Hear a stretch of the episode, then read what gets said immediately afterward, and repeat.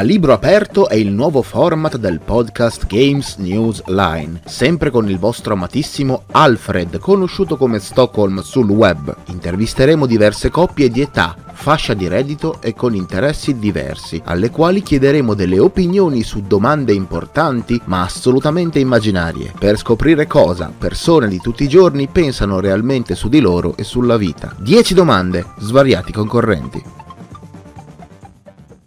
Ciao amici e benvenuti nel secondo episodio di A Libro Aperto, quest'oggi in compagnia con Claudio e Francesca. Buongiorno. Buongiorno. Buongiorno. Francesca ha 63 anni, è una pensionata e come hobby ha l'acquerello, il cucito e lo studio della lingua francese. Claudio ha 63 anni, anche lui è pensionato. I suoi hobby sono ascoltare musica, lettura e il cinema. Se tu avessi soldi infiniti, che però potrebbero finire, tu non lo sai, nel senso che potrebbero finire un, in un lazzo di tempo o potrebbero finire come quantità, però ipoteticamente sono infiniti. Come li utilizzeresti? Ah, sicuramente farei dei viaggi e metterei qualcosa da parte per sicurezza No, dei viaggi in tutti i posti che magari avrei sempre desiderato vedere, conoscere e poi invece non ho potuto, non... realizzerei questi desideri di viaggio, ecco, di conoscenza, perché di solito sono costosi, della conoscenza del mondo, de, di ciò che mi circonda, in particolare de, de, dell'aspetto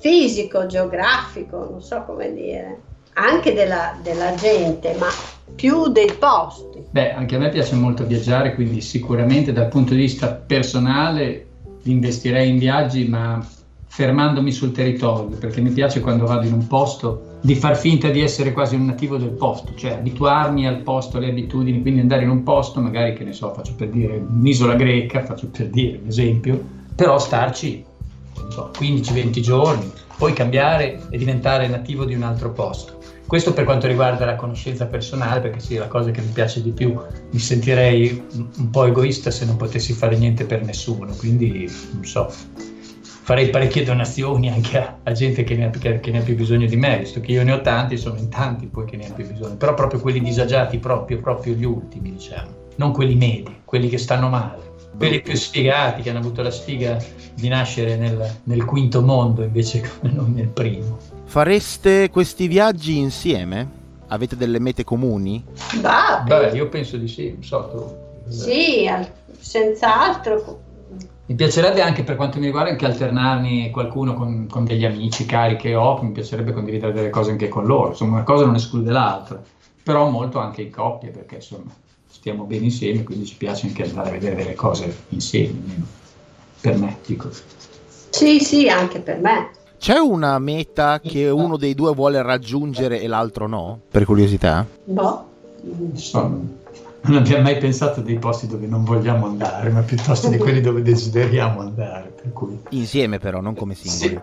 Sì, sì no, ma è più, fa- è più facile avere mete comuni che che posti in cui c'è tipo non lo so se lei vuole andare in qualche posto che a me non interessa. Di solito insomma ci troviamo sempre d'accordo sui, sui posti da visitare. Beh un, un, posto potrebbe essere il Giappone che a Claudio non, ecco, non, il Giappone non, sì, non mi non interessa, interessa per niente. A me non è il primo della lista però è un paese che ha, ha delle cose che possono essere molto interessanti affascinanti. Ecco guarda abbiamo trovato uno diverso Francesca se esistesse il concetto di utopia paradisiaca, tu, come soggetto, come soggetto onnisciente onnipotente, onnipresente, come gestiresti questa situazione per gli altri e non per te stessa? Boh, io prima di tutto penso che penserei alla terra.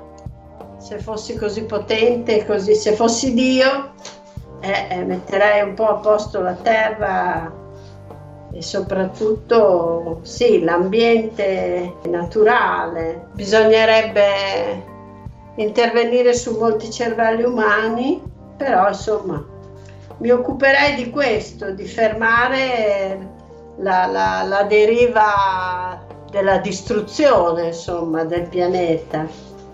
Questa è la prima cosa che mi viene in mente. Questa domanda non, non, non so, l'avrò scritta male, non, non, la capisce nessuno degli ospiti a cui la, la pongo. Il concetto è, è, è, molto più semplice. Se tu fossi Dio, eh. appunto, l'essere onnisciente, perfetto, eh. onnipresente, onnipotente, come organizzeresti un ipotetico paradiso per gli ah. altri, senza però, a meno che tu non voglia, andare a farci un giro dentro, però non lo costruisci per te, lo costruisci per il resto del mondo. Ah beh, può andare bene lo stesso, nel senso farei una terra dove però ci sia un equilibrio fra, fra tutti quelli che la abitano, dalle piante agli esseri umani, a, a tutto quello che...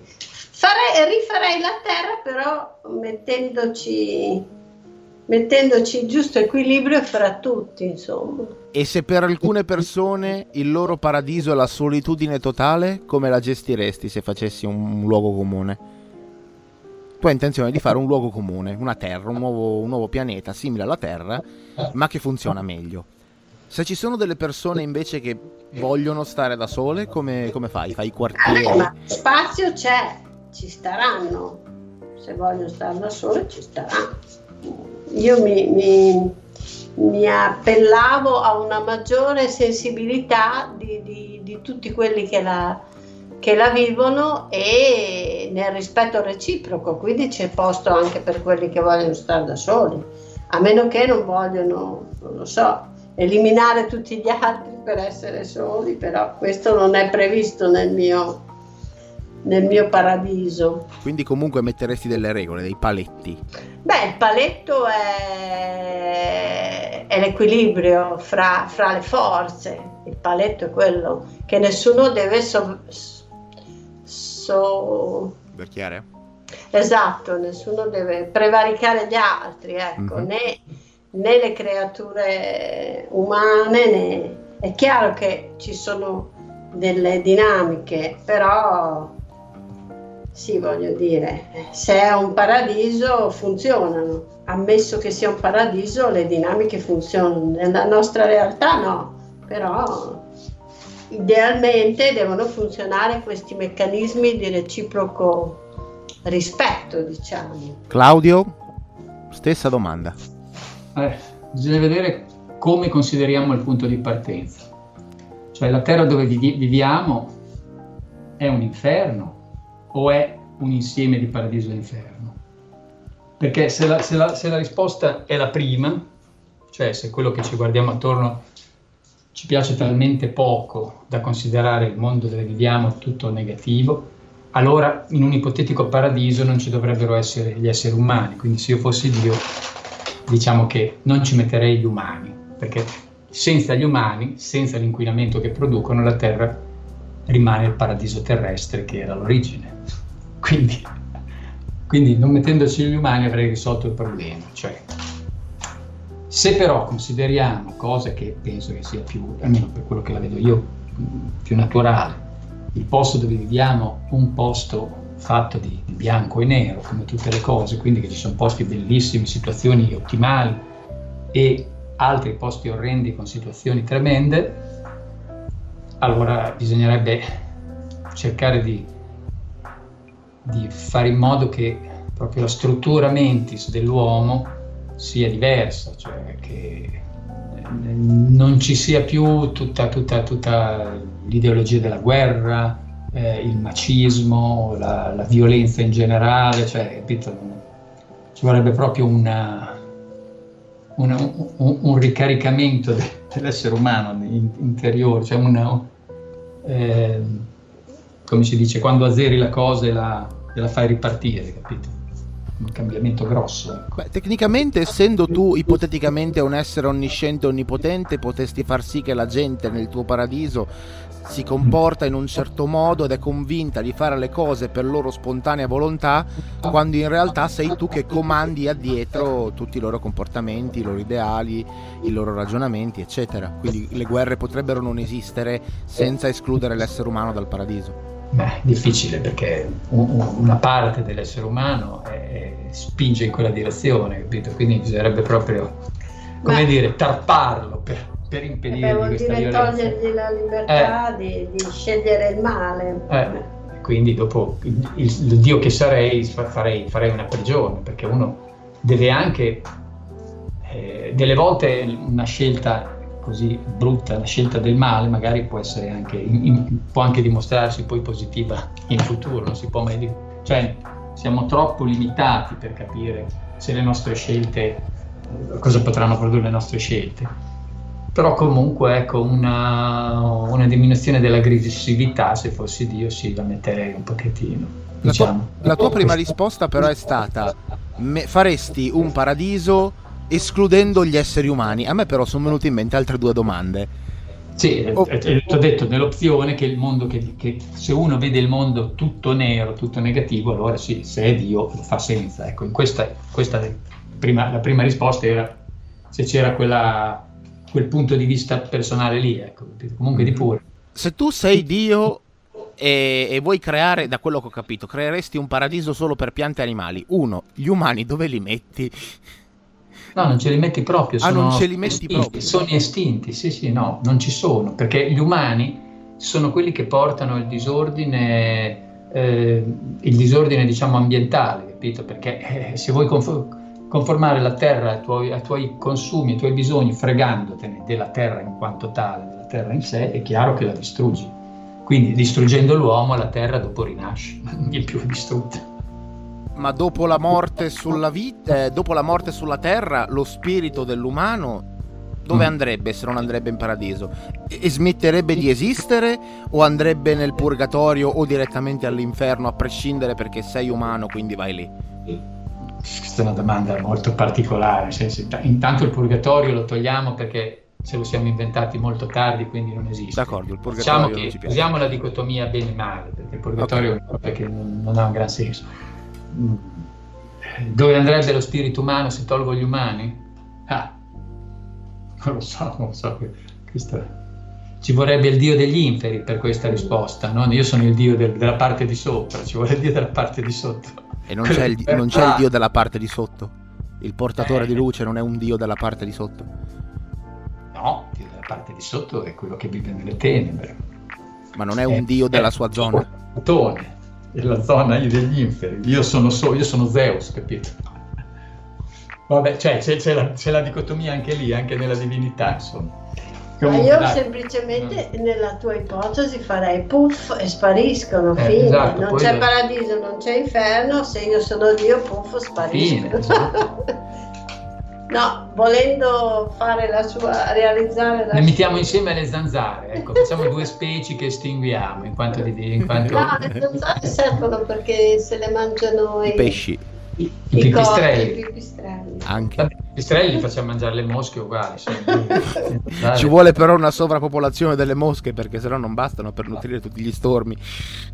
No, ma le mosche vanno a letto alla sera, invece i pipistrelli mangiano le zanzare. Ah, ecco perché queste di, quindi le zanzare, no, solo gli umani lo teniamo, le zanzare le teniamo per i poveri pipistrelli. Sono più utili degli umani. Tra l'altro, se rimangono i pipistrelli non gli umani, non c'è più problema di Covid-19, no? Se è vero che deriva dai pipistrelli, non se ne frega più niente, gli umani sono salvi, da salvati anche da questa contingenza.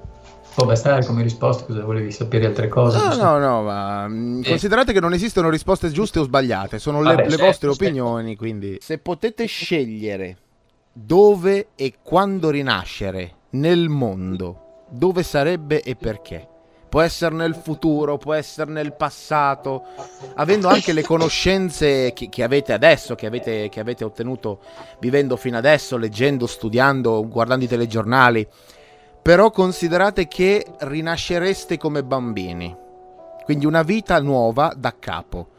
Se doveste scegliere in quale luogo e in quale tempo, quale sarebbe sulla Terra? A livello di curiosità, a me piacerebbe aver vissuto quel periodo dei primi dell'Ottocento in cui c'era questo ferro, anche più avanti, di essere nata magari all'inizio dell'Ottocento, che c'era questo fervore, quegli ideali che poi ha, ha prodotto quello che poi è stato il nostro secolo. Mi sarebbe piaciuto però non, non troppo povera perché c'era della gente che veramente soffriva tantissimo.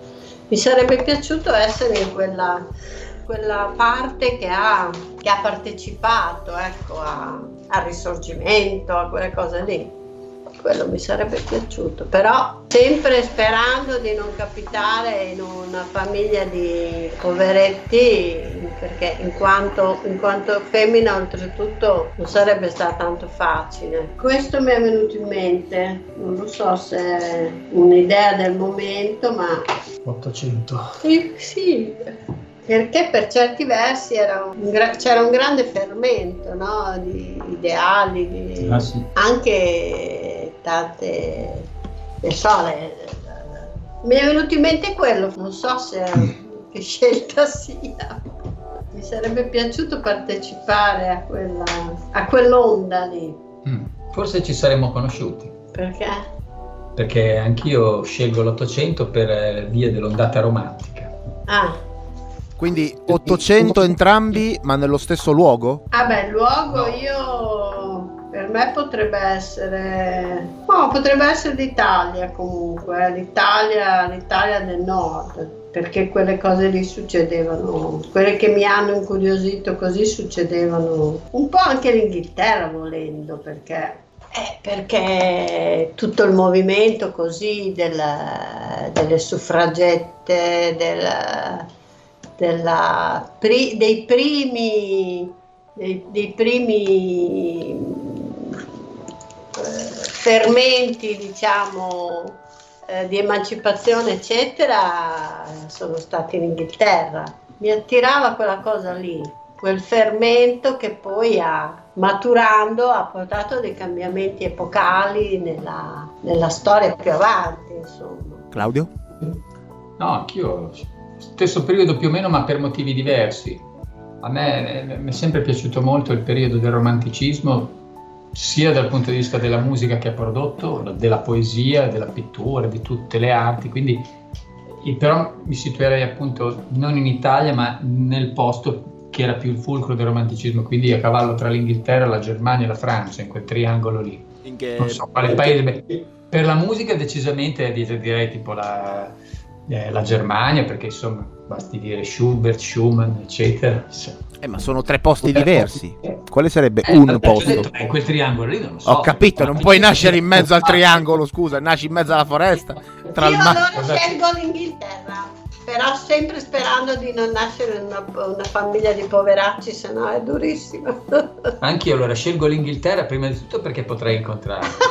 e secondo perché amo moltissimo John Keats, che è uno dei miei poeti preferiti, quindi va bene l'Inghilterra.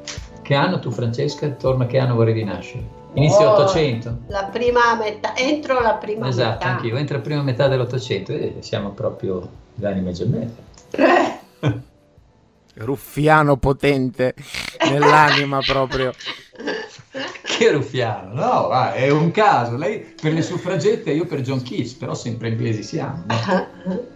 Forse le suffragette vanno un po' più avanti, però vabbè. Sì, forse un po' sì, però insomma cominciano i primi. Questo è difficile, io te lo dico, ha messo in crisi molti dei nostri mm, invitati, diciamo così, i nostri ospiti. Pensaci bene perché questa è tosta. Se potessi scegliere di potenziare uno dei tuoi sensi, quindi eh, vista, udito, olfatto, gusto, tatto, ne potenzi uno però a discapito di tutti gli altri. Vuol dire che gli altri esistono, rimangono, ma sono quasi inesistenti. Quale sceglieresti e perché? È difficilissimo. Ah, prima, mentre parlavi avevo pensato, visto che non ci vedo una mazza, eh, io avevo pensato, io vorrei sviluppare la vista. Però se dopo resto senza tutti gli altri o quasi, mm, è difficilissimo perché il gusto è fondamentale anche proprio per, per gioire delle, dei sapori, delle, delle, bontà che puoi incontrare. Mm. Il tatto è un'altra fonte di, di piacere, di curiosità, tante cose le, le senti con le mani. Boh. l'olfatto pure perché ti puoi anche difendere se, da, da, odori che possono essere un pericolo. Boh, diciamo la vista perché comunque per me è molto importante. Poi però sì, è un sacrificio perché se comunque gli altri vengono ridimensionati è difficile scegliere perché comunque insomma è un orientamento molto importante per potersi soprattutto arrangiare. Se ci vedo posso vedere se una cosa è, non so, una cosa che devo mangiare è marcia, per dire, se ci vedo posso orientarmi nello spazio, anche se ho poco tatto. Rispondo così, ma è una domanda molto, è una scelta molto difficile da fare. Insomma. Ah, nella peggiore delle ipotesi facciamo esper- lo stesso esperimento tra dieci anni e vediamo se avete cambiato risposta. Eh, se siamo al mondo. Ma sì, figurati, dai. Io penso che tengo l'udito, perché ti spiego perché. Vado per eliminazione. L'olfatto è quello che mi interessa meno perché mi piace sentire gli odori, ma non è fondamentale. Il tatto, soprattutto in questi ultimi tempi, non ci si tocca più, quindi ci abitueremo a toccarci sempre meno. Il gusto si può campare anche di acqua e riso volendo e non si muore. La vista, basta che ce ne sia un minimo e insomma qualcosa, qualcosa tu hai detto che non scompare del tutto, quindi no. un minimo, ecco, un minimo, faccio da mangiare, magari facevo come faceva mia suocera, metto il dito per sentirsi la fiamma accesa, poi insomma qualcosa vedo se butto giù degli spaghetti o dei maccheroni lo capisco. Ma l'udito, considerando quanto io viva di musica, quanto mi piace la poesia, quanto mi piace parlare con la gente, cioè se devo vedere le bocche che si aprono e non sentire più niente, veramente è una disperazione, oppure non sentire più i suoni, insomma, anche se sì, eh, cioè, chiaramente la, la, la, la, lotta fraterna è sempre tra la vista e l'udito, perché sono i due sensi, insomma, che eh, sono più de, de, dell'essere umano, no?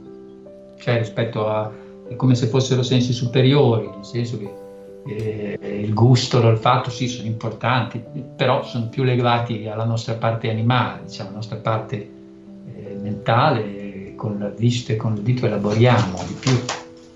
Ecco, diciamo l'udito, dai. Quindi non ti interesserebbe accorgerti se il gas è aperto, senza, senza olfatto? Come no, eh? senza olfatto, beh, ci metto le dita, lo vedo se è aperto. Ah, dici il gas, se c'è una perdita di gas. Eh, per esempio. Eh, qualcosa qualcosa ci scappa sempre, non è che... O, o il tatto, dicevi di, di, mettere un dito sul fuoco, eh, ma se non hai il senso del tatto praticamente potresti morire di ipotermia o di supertermia senza accorgertene. La tua, domanda, la tua domanda non presupponeva l'estinzione degli altri quattro sensi, ma la loro... Quasi però. Eh, insomma, quindi un 98,9,9% in meno. E comunque qualcosa devo scegliere, quindi ormai ti ho detto l'udito. Va bene, la prendiamo per buona. Di chi sei invidiosa? Puoi dire nomi, puoi dire anche le tipologie delle persone se vuoi. Se è una roba di cui, sai, non vuoi che gli altri sappiano, al massimo la bippiamo. oh, detto così, non è che mi viene in mente di chi sono invidiosa.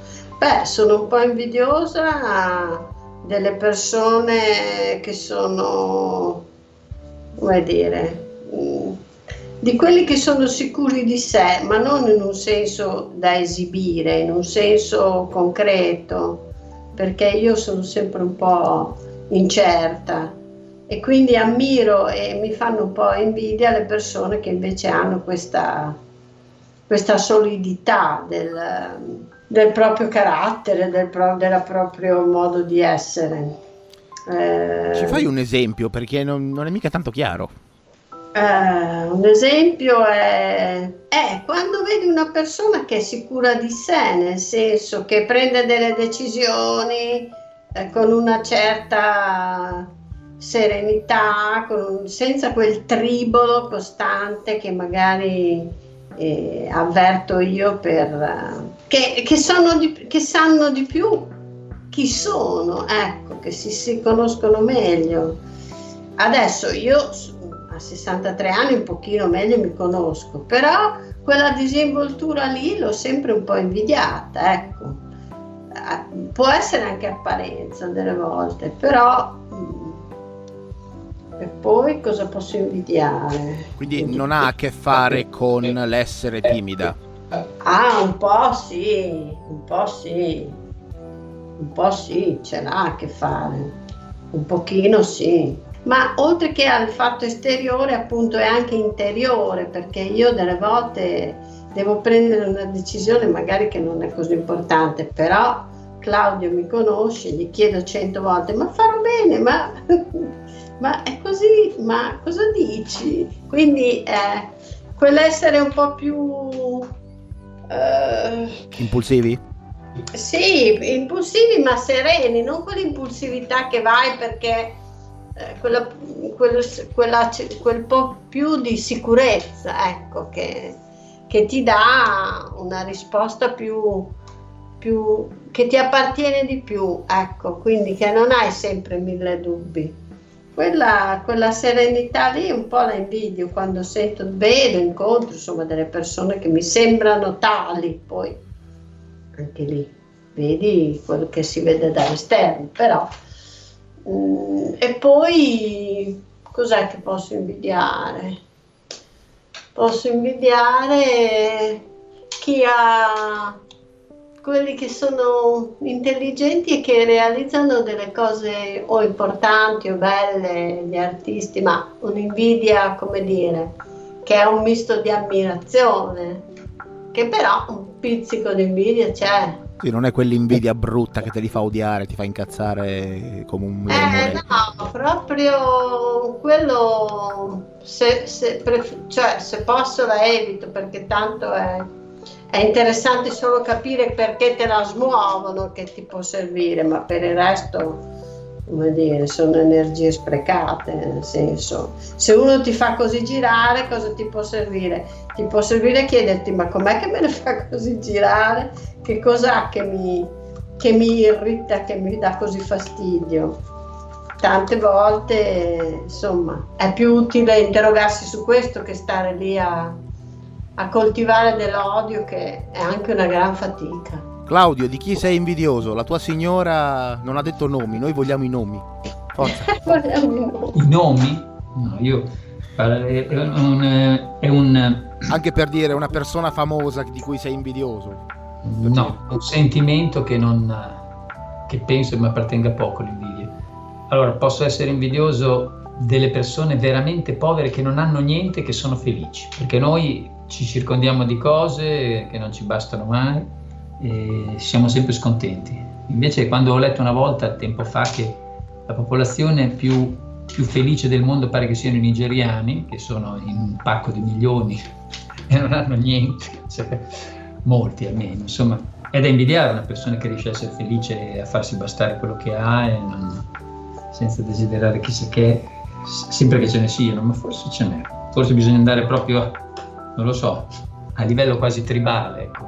la gente è a contatto con la natura e, e non conosce, tante, è ignorante di tante cose, per cui magari è anche meno da invidiare. Questo è un, è un tipo di, di, di, persone che posso invidiare. Come posso invidiare anche, però non posso fare nomi perché sinceramente non ne conosco, eh, posso invidiare chi fa una scelta ascetica e che si mette contro un muro a meditare e, e, e basta non gli serve nient'altro, che un po' è simile un po' a quello che, che è talmente povero che non, è, che non ha niente e non desidera niente, più o meno siamo su quel livello lì. Però sì, anche perché invidio questo genere di persone, perché per fare una scelta del genere, poi dal punto in cui sono io, siamo noi nella nostra società, ci vorrebbe una, una forza di volontà che non ho, quindi alla fine invidio forse chi, chi, chi, chi è molto determinato, ecco.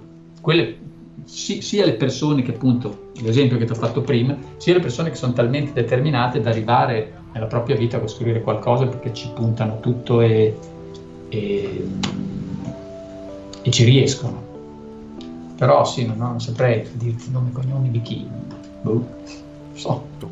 Bill Gates. Oh, ecco, non so, potrei, sai che potrei uno che ultimamente è molto sfigato, però potrei una persona che io potrei invidiare è Alex Zanardi perché con quello che gli è successo continuare a correre ci vuole una passione che è ammirevole. Ecco, una persona così dotata di una passione veramente, anzi io gli auguro di, di ripigliarsi anche, da come è messo ultimamente. Guarda, mi sa che se lo bippiamo, comunque da come l'hai descritto, la gente capisce di chi stiamo parlando, però...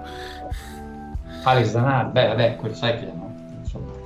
Io sì, però nel senso... Lo sappiano tutti. Da, da, come l'hai descritto, anche se bippiamo il nome, la, la gente capisce. Ah, sì, sì, sì, sì, penso di sì. Il momento apice della tua vita, qual è stato? Un momento apice. Il punto più alto, il punto dove hai sentito di aver vinto tutto. Eh, bah, bah, bah. Beh, io lo metterei un po' meno forte, nel senso, dei momenti in cui mi sono sentita proprio Forse quando ho avuto la mia seconda figlia. La prima un pochino, ma la seconda è stata un'esperienza che molto, molto forte, molto, molto che mi sono riuscita a fare come pareva a me. E forse... Cioè, ad averla in casa. Sì, ad averla in casa, che sia andato tutto bene. Lì mi è sembrato proprio di, di aver assecondato una mia una mia forza e di aver avuto ragione, insomma, no? di avercela fatta, ecco. Poi è, una, è stata una sensazione eh, di grande ricchezza, ecco, che ho avvertito più con la seconda perché con la prima eh, c'è più ansia, c'è tutta una esperienza che non hai, eccetera. Anche se ci tenevo molto anche con la prima, però che che questa esperienza fosse la mia e non, e non un, che fosse trattata come una malattia, capito? Eh, sì, se devo dire una cosa importante per me è stata quella. Poi apice, boh. Comunque di sicuro il periodo migliore della mia vita è stato, diciamo, dai 30 anni in su, dai 30 ai 40 come top del, dell'energia. Poi ho sentito proprio che era l'età d'oro de, della mia in cui sono, avevo più forza, più energia, più, più, più, vita ecco, addosso. Come mai dai 30 ai 40 è successo qualcosa di particolare? Eh sì, perché no, perché è come se avessi preso in mano la mia vita. Prima mi ero, ero un po' più sballottata dagli eventi, poi ho cominciato a, a, decidere un po' di più di quello che volevo fare e in più, vabbè, con il lavoro avevo anche una maggiore autonomia economica che mi permetteva poi di vivere per conto mio, eccetera, eccetera. Io sono, ho cominciato prestissimo a vivere per, perché a 20 anni io ero fuori di casa, però questa, diciamo, sentirmi autonoma è arrivato molto dopo, anche se nei fatti lo, è, lo sono stata prima, però questa sensazione di oh adesso funziona, adesso mi va bene, è arrivata più tardi, forse 25, no, ma al top direi dai, dai 30, insomma intorno ai 30. Quando mi sono sposato a 51 anni. Ah, una roba... Eh recente, dai. Sì, nel 2008, perché è stato uno dei pochi momenti della mia vita in cui ho fatto come, come il personaggio che abbiamo bippato prima. Cioè, eh, ho, abbiamo voluto insieme a mia moglie organizzare questa festa serale, quello poi che mi sono divertito, cioè la festa più che il matrimonio in sé. La festa che abbiamo fatto la sera, che abbiamo organizzato con tutte delle, delle cose particolari, biglietti, insomma, poi c'erano centinaia di persone, tutti amici, è stato veramente bello, mi sono divertito fino alle 4 di notte senza neanche ubriacarmi, che è positivo. cioè, perché sai, vedi, vedi, uno, vedi un altro, era facile cascarsi, invece no, ci siamo dedicati molto a fare questa, questa cosa insieme, è stata proprio anche una cosa vissuta insieme che mi è piaciuta molto. Poi in quanto a sposarmi a lei gliel'avevo chiesto già 30 anni prima, quindi insomma ci è voluto un po' di tempo, ma alla fine ce l'abbiamo fatta. Poi no, ci sono stati altri punti. Quando sono uscito di casa, mi ricordo, quando ho messo su casa che di anni ne avevo 20... Dunque, quanti ne avevo? 25 mi sembra. 24, 25, così. E anche quello è stato un bel, momento di uscita da una situazione per ricominciare un po' finalmente una vita da adulto solitario, un po' più consapevole. No, ci sono stati dei, anche altri momenti legati magari a, mh, mm, alla poesia, col fatto che io scrivo, quando insomma, ho avuto modo un po' di rendere partecipi anche gli altri di quello che scrivevo, leggendo in pubblico con molta emozione, però insomma è stata una bella soddisfazione che poi si è ripetuta. Eh, però se devo dire un punto, diciamo quello lì di 51 anni, devo sceglierne uno costringi sempre a fare delle scelte radicali. Allora. Eh certo, se no che gusto c'è? Eh.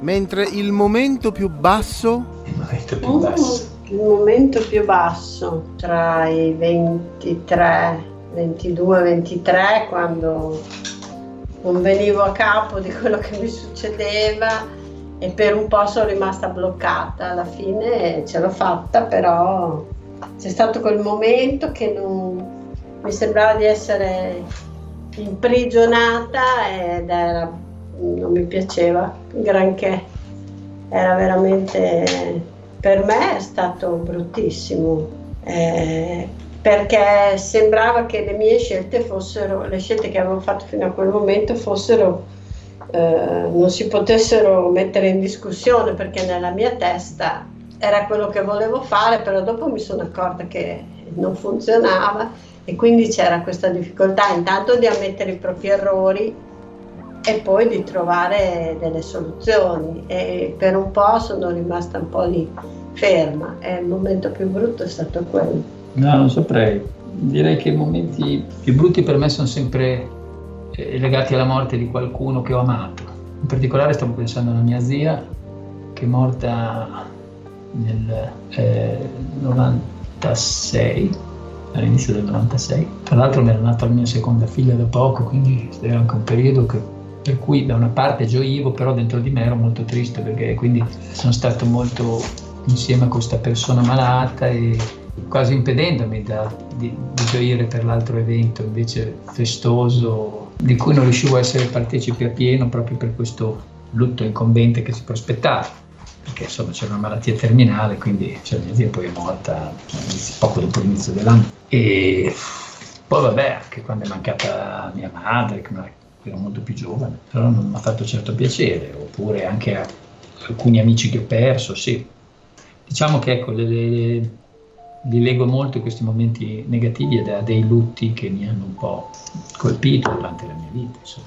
Questa mia zia in particolare ero molto legato, ero un po' visto che ho perso mia madre che avevo 15 anni, dopo con lei ero, non avevo un rapporto da, da, da, come figlio con una madre, no, perché è diverso, però c'era questa, non era quasi un rapporto parentale, proprio una grande amicizia, una grande anche complicità e un capirsi, poter parlare di ogni cosa con una persona molto più vecchia di me, cioè per me era molto importante, insomma. Se tu potessi scegliere solo ed esclusivamente tre parole da utilizzare nella comunicazione verbale. Quali sarebbero per tutta la tua vita? Tre parole. Tre parole. Sole, cuore e amore. Quindi tre parole. Cioè, che, co, co, solo quelle per riuscire a comunicare. Esatto. È difficilissimo. Boh. Toste, to- boh, ecco, uno è boh. No, adesso... No, mi verrebbe no, sì, forse, ma è un po' pochino. Mamma mia, tre parole sono proprio poche. Boh, vado a distinto, no, sì e forse. Perché prima no che sì? Eh, perché no è fondamentale. Più che sì? Sì, per me sì. Per, per, perché no è la libertà, no? Puoi dire no grazie, è una cosa che non ti piace, che non ti va bene, vuoi questo? No, grazie. E però grazie non lo puoi dire. Beh, vabbè, insomma, farò un cenno con la testa o congiungo le mani come gli indiani. Però... Scusa, come fai a, a dire grazie con un cenno della testa? Sono curioso. No, nel senso un piccolo inchino, un gesto con le mani. Eh... Cioè, no, e poi si inchina, un po' strano, perché non è... Vabbè, insomma, dico no perché secondo me no è fondamentale per capirsi e stabilire la, il tuo diritto anche di dissentire o di non essere, eh, insomma, che che, che ti dire quello che non ti va bene. E poi sì per tutto quello che invece ti va bene perché alla base di, di, di un qualsiasi si può anche non parlare però insomma se uno almeno riesce ad assentire per dire sì sì questa cosa qui non so sono d'accordo mi, mi piace ti permette anche di lasciare le domande agli altri e tu puoi rispondere così l'altro capisce. Visto che io avrò solo tre parole, ma gli altri ce le avranno le parole. Eh, non è mica detto, sai. Ah, non è detto. Bel casino, te lo dico. Che, come faresti a ordinare al ristorante? Prenderesti la carta? No, no, no, no, no, no, no, no, no, no, no, no, sì. sì. Eh, potrei fare sì, sì, sì, indicare quello che mi piace. Secondo me nella tua scelta il forse non serve a niente. Perché se devi proprio c'è tre parole, forse cosa vuol dire? Non è né no né sì, quindi uno, Eh. uno non sa quello che vuoi. Ah, è vero, è vero. Metticene un'altra. Allora facciamo no, sì e grazie, così evito i malintesi. Sì, grazie, no, grazie, grazie, basta. Claudio, tre parole per tutta la vita. Mi verrebbe da dire fame, sete cacca, ma mi Molto sembra un pragmatico. troppo- sembra un po' troppo infantile, però sono esigenze primarie. Allora, diciamo che diciamo che, che la sete la sete quando la si ha è la cosa più atroce, quindi però io ho sete di tante cose, non solo d'acqua, quindi e non, fai, non puoi neanche farla bene con un gesto, mentre la fame possiamo fare il classico gesto della mano di taglio qua su- su- sulla che la panza. capiscono solo in Italia. No, la capiscono anche all'estero, secondo me. Direi sete, sete però ecco, ecco, aspetta, infatti che bevo, scusa un attimo. Sete potrei tenerla perché io ho sete di d'acqua, ho sete di cultura, ho sete d'amicizia, ho sete di, di vedere posti nuovi, ho sete, quindi questa la terrei. Poi eh, chiaramente no, perché no è fondamentale saper dir di no. Io so pochissimo dir di no quando mi vengano a suonare, al momento non riesco a dire di no neanche ai testimoni di Geo, senza offesa per i testimoni di Geo. Quindi sete no, e poi un'altra parola, boh, un'altra parola essenziale cosa può essere? Guarda, oppure vedi, ma non so, eh, ascolta, ma sono tutte cose che si possono fare anche con un cenno, quindi beh, scusa, perché c'è sempre bisogno di scusarsi con gli altri perché tante volte si fanno tanti errori, quindi poter chiedere scusa mi sembra sempre che sia una cosa importante. Quanto, quanto, quanto dire grazie. Però sì, come al solito le tue domande sono molto... non sono facili le risposte così su due piedi. Ma questa è una risposta che penso che sarebbe difficile anche se uno ci pensa tre giorni, quindi, quindi le mie tre risposte valgono come quelle che, che ti avrei dato di qui a, a mercoledì, giovedì. Guarda, io ho in mente un esperimento da fare. Non so se riuscirò mai a metterlo in atto. Mm. Però mi piacerebbe organizzare una cena con tutti quelli che hanno partecipato alla nostra rubrica e tutti devono utilizzare solo le parole che hanno scelto. Bello però, sarebbe bello. Però ascolta, spero che alla tua rubrica non abbiano parteci- partecipato decine e decine di persone, perché sennò sarebbe veramente... Oddio, per adesso no. Poi non Eh. so, nel, nel futuro magari facciamo una seconda edizione con delle altre domande. un cenone basato, sembra una torre di Babele diventa poi. Sei viva perché prima ti abbiamo sentito perderti nei meandri. ne avevo dato di traverso. Che cos'è che ti fa ridere sempre? Che mi fa ridere sempre. C'è anche quel ricordo, può essere una fesseria, ma quel ricordo che sei giù di morale, ci ripensi e ti viene da ridere. Può anche essere un video di una vecchia che cade dalle scale e si rompe un femore, per dire. Mm. Beh, devo dire che una cosa che mi fa ridere sem- quasi sempre è staglio e olio. Eh, tipo quando fanno quel balletto col gradino di fronte al saloon, ogni volta io rido. Alcune delle loro gag che le so a memoria, che le ho viste un sacco di volte, però mi scatenano sempre la risata. Funzionano sempre, perlomeno fino ad, fino ad ora. Alcune proprio sono di, di da quando ero piccola.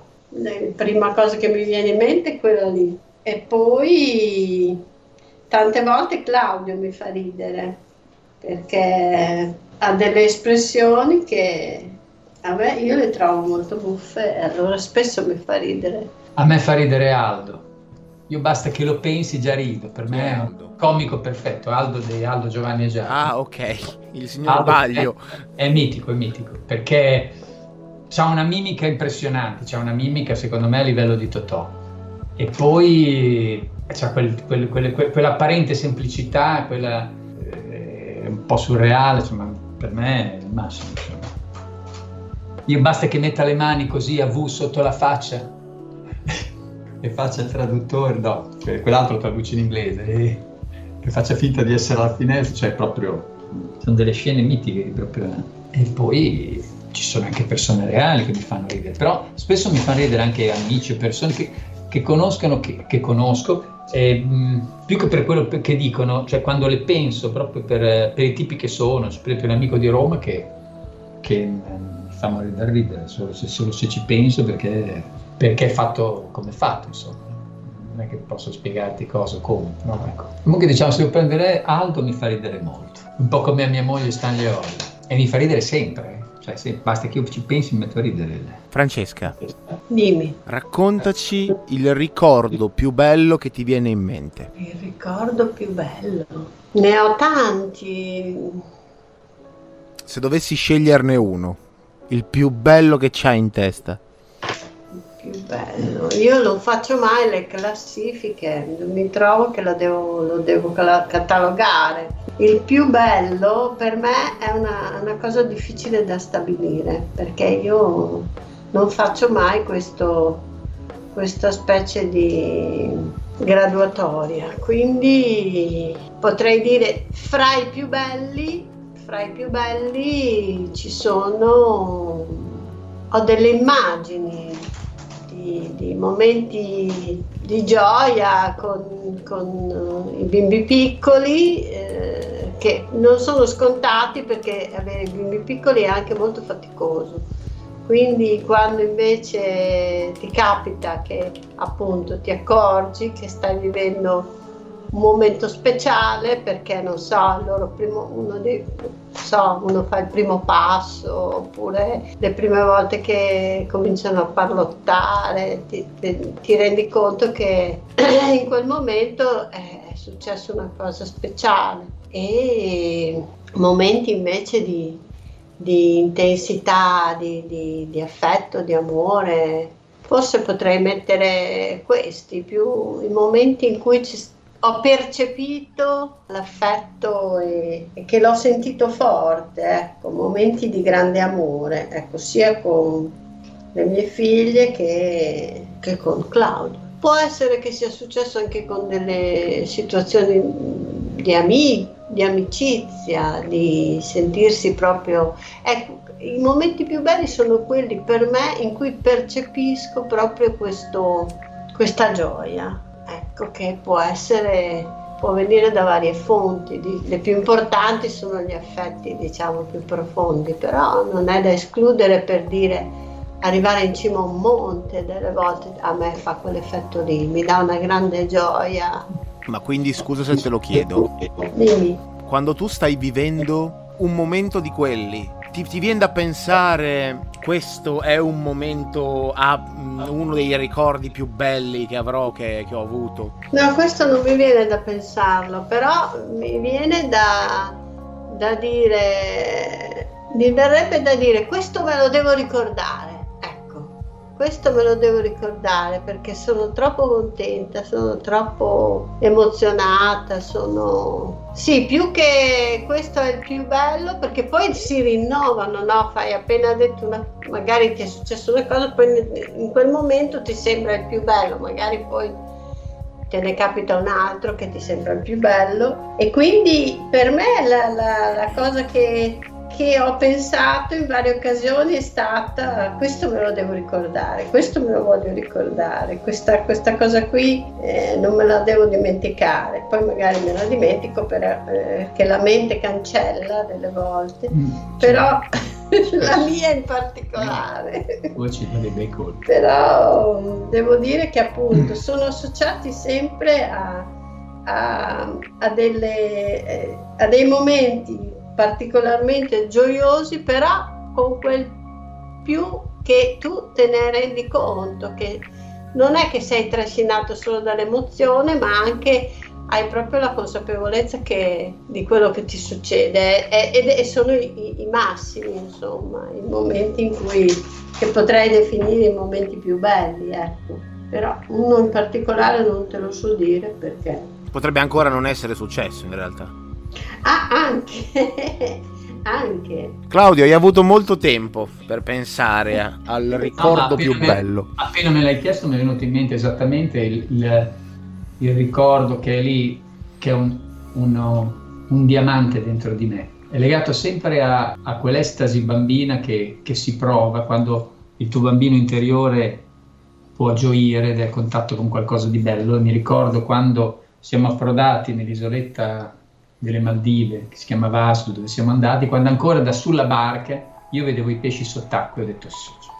Allora io ho pensato, per me è così bello perché una cosa così non l'ho mai vista. Uno che vive qua magari avrà come ricordo più bello quando vede la torre di Pisa, faccio per dire, no? Cioè, per me però vedere già, dopo vabbè, poi ti metti la maschera, dopo gioisci ancora di più quando vai in acqua, ma vedere già dalla barca tutti questi pesci chirurgo, pesci tutti, colori. tutti, tutti colorati, pesci farfalla, cioè è stata una cosa già esagerata. Poi eh, ho tanti ricordi sempre legati ai fenomeni naturali, per esempio io mi ricordo tantissimi cieli pieni di nuvole rossi al tramonto che cioè, ogni volta si rinnova uno stato di, eh, di, grande gioia perché già vedere un bel tramonto per me è una cosa che mi, che mi mette in pace col mondo però questo fatto ecco, dei, dei pesci visti dalla barca ce l'ho, mi è rimasto impresso per insomma sono più di vent'anni che ce l'ho impresso dentro di me.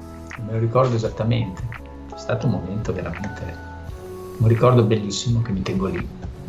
Ogni tanto eh, lo rivivo perché quando lo ripensi lo rivivi, quindi insomma un po' lo rivivi, un po', non proprio uguale, però insomma il pensiero aiuta un Francesca, anzi no, visto che ho notato che Claudio basa molte delle sue risposte sulle tue, non vorrei che venisse influenzato, quindi facciamo a cambio. Eh, facciamo a cambio.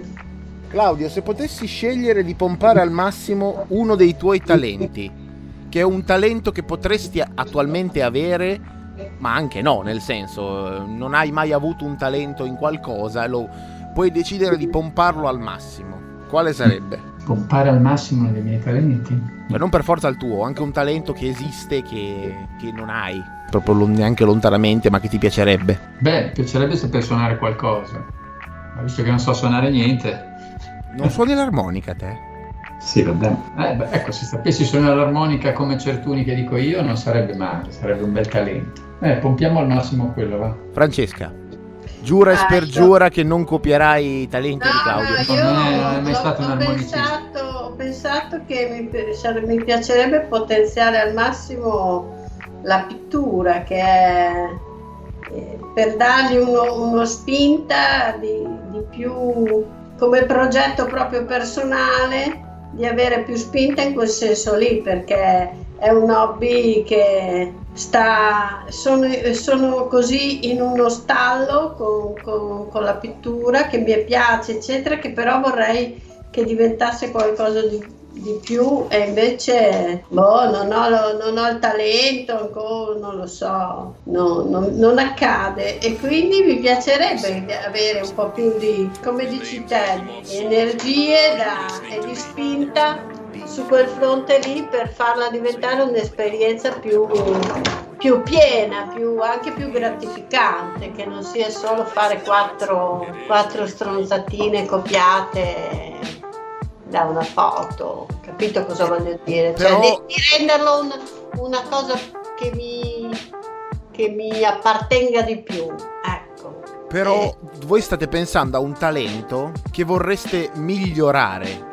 Eh. Mentre la domanda è se poteste, po- se poteste pompare al massimo un talento. Quindi non sarebbe la questione del miglioro, certo, diventa un po' più gratificante. Nuovo, cioè tu, tu hai scelto la pittura, Francesca. Eh. Quindi non è che miglioreresti da quello che sai fare adesso. Tu prenderesti una tela qualunque, un colore qualunque e faresti l'opera d'arte più pompata e bella del creato in un attimo. Potresti ah. fare cento volte meglio una copia di un originale, potresti diventare ah. solo con un quadro l'artista pittorista più grande dell'universo. Quindi eh. non migliorare qualcosa, ma proprio averlo a manetta, proprio senza riserve. Senza riserve. Dopo te la richiedo anche a te, Claudio, perché anche te mi hai dato una risposta analoga. Allora, io senza riserve un ex novo, quindi anche. Ma non per forza, mm, non sei obbligata a, a, a, scegliere qualsiasi cosa che non ha a che fare con te. Uh, no, c'è una cosa che mi piacerebbe avere un, un talento che non ho ed è un qualche, una qualche disciplina fisica, tipo una gran abilità nella, nello yoga, per esempio. Sono incriccata che faccio paura. Mi piacerebbe essere così. Oh, una una di quelle che riescono a mettersi in equilibrio, in equilibrio sull'indice e stare ferme in posizioni assurde per, giu- per una settimana. Senza avere mal di schiena. sì, mi piacerebbe. Una grande atleta yoga. Un grande atleta yoga. Però chi si sa, non si sa mai, con i tempi che corrono lo yoga potrebbe diventare uno sport olimpico, quindi... Eh, vabbè, insomma, non è uno sport, mi piacerebbe avere, sviluppare un bel, che non lo sono mai riuscita ad avere, un bel talento fisico nella realizz- insomma, nel praticare queste discipline, può essere lo yoga. Francescanda Yogananda.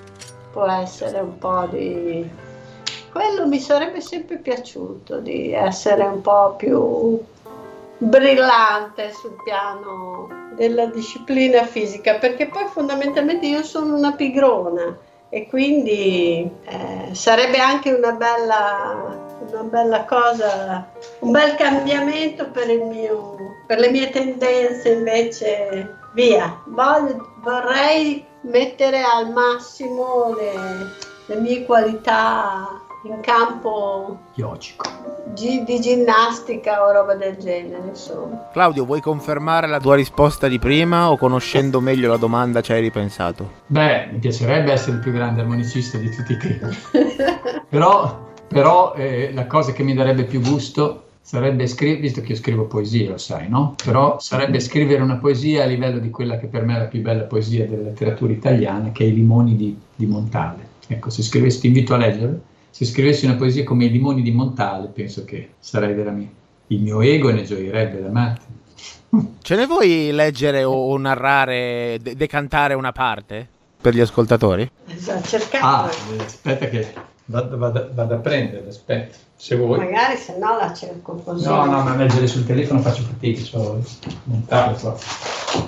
Ma prende il libro.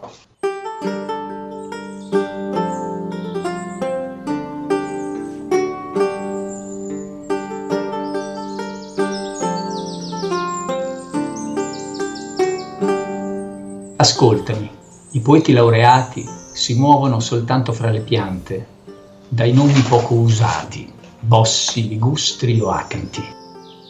Io per me amo le strade che riescano agli erbosi fossi dove in pozzanghere, mezzo seccate, agguantano i ragazzi qualche sparuta anguilla. Le viuzze che seguono i ciglioni discendono tra i ciuffi delle canne e mettono negli orti tra gli alberi dei limoni. Meglio se le gazzarre degli uccelli si spengono inghiottite dall'azzurro, più chiaro si ascolta il sussurro dei rami amici nell'aria che quasi non si muove.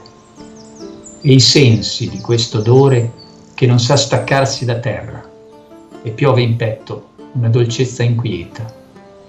Qui delle divertite passioni, per miracolo tace la guerra. Qui tocca anche a noi, poveri, la nostra parte di ricchezza, ed è l'odore dei limoni. Vedi, in questi silenzi in cui le cose s'abbandonano e sembrano vicine a tradire il loro ultimo segreto, Talora ci si aspetta di scoprire uno sbaglio di natura, il punto morto del mondo, l'anello che non tiene, il filo da disbrogliare che finalmente ci metta nel mezzo di una verità. Lo sguardo fruga d'intorno, la mente indaga, accorda, disunisce nel profumo che dilaga quando il giorno più languisce.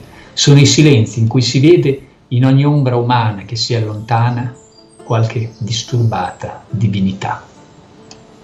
Ma l'illusione manca e ci riporta al tempo nelle città rumorose, dove l'azzurro si mostra soltanto a pezzi, in alto tra le cimase.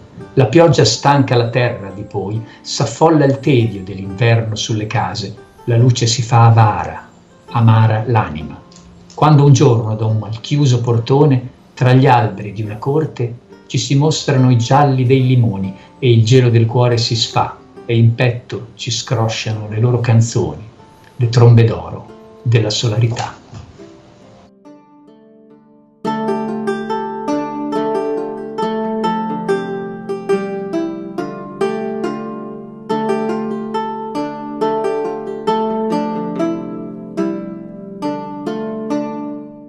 Bellissima, be- bravissimo, bravissimo Claudio.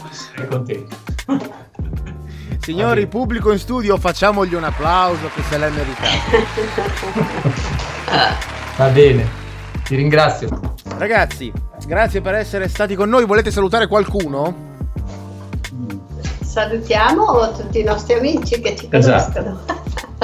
Salutiamo todo lo mondo. Vi ricordiamo intanto che potete ascoltare questo podcast dalle nostre varie piattaforme su Spotify, Anchor FM, eventualmente anche su YouTube nella rubrica o nella playlist apposita a libro aperto. È stato un piacere avervi come ospiti, noi magari ci risentiamo per qualche altro progetto particolare. Che dite? Nel caso Va bene, Va ha bene, fatto molto va piacere anche a me, grazie Freddy. Grazie, complimenti per eh, la sequela di domande difficili a cui c'è sottoposto. Originali.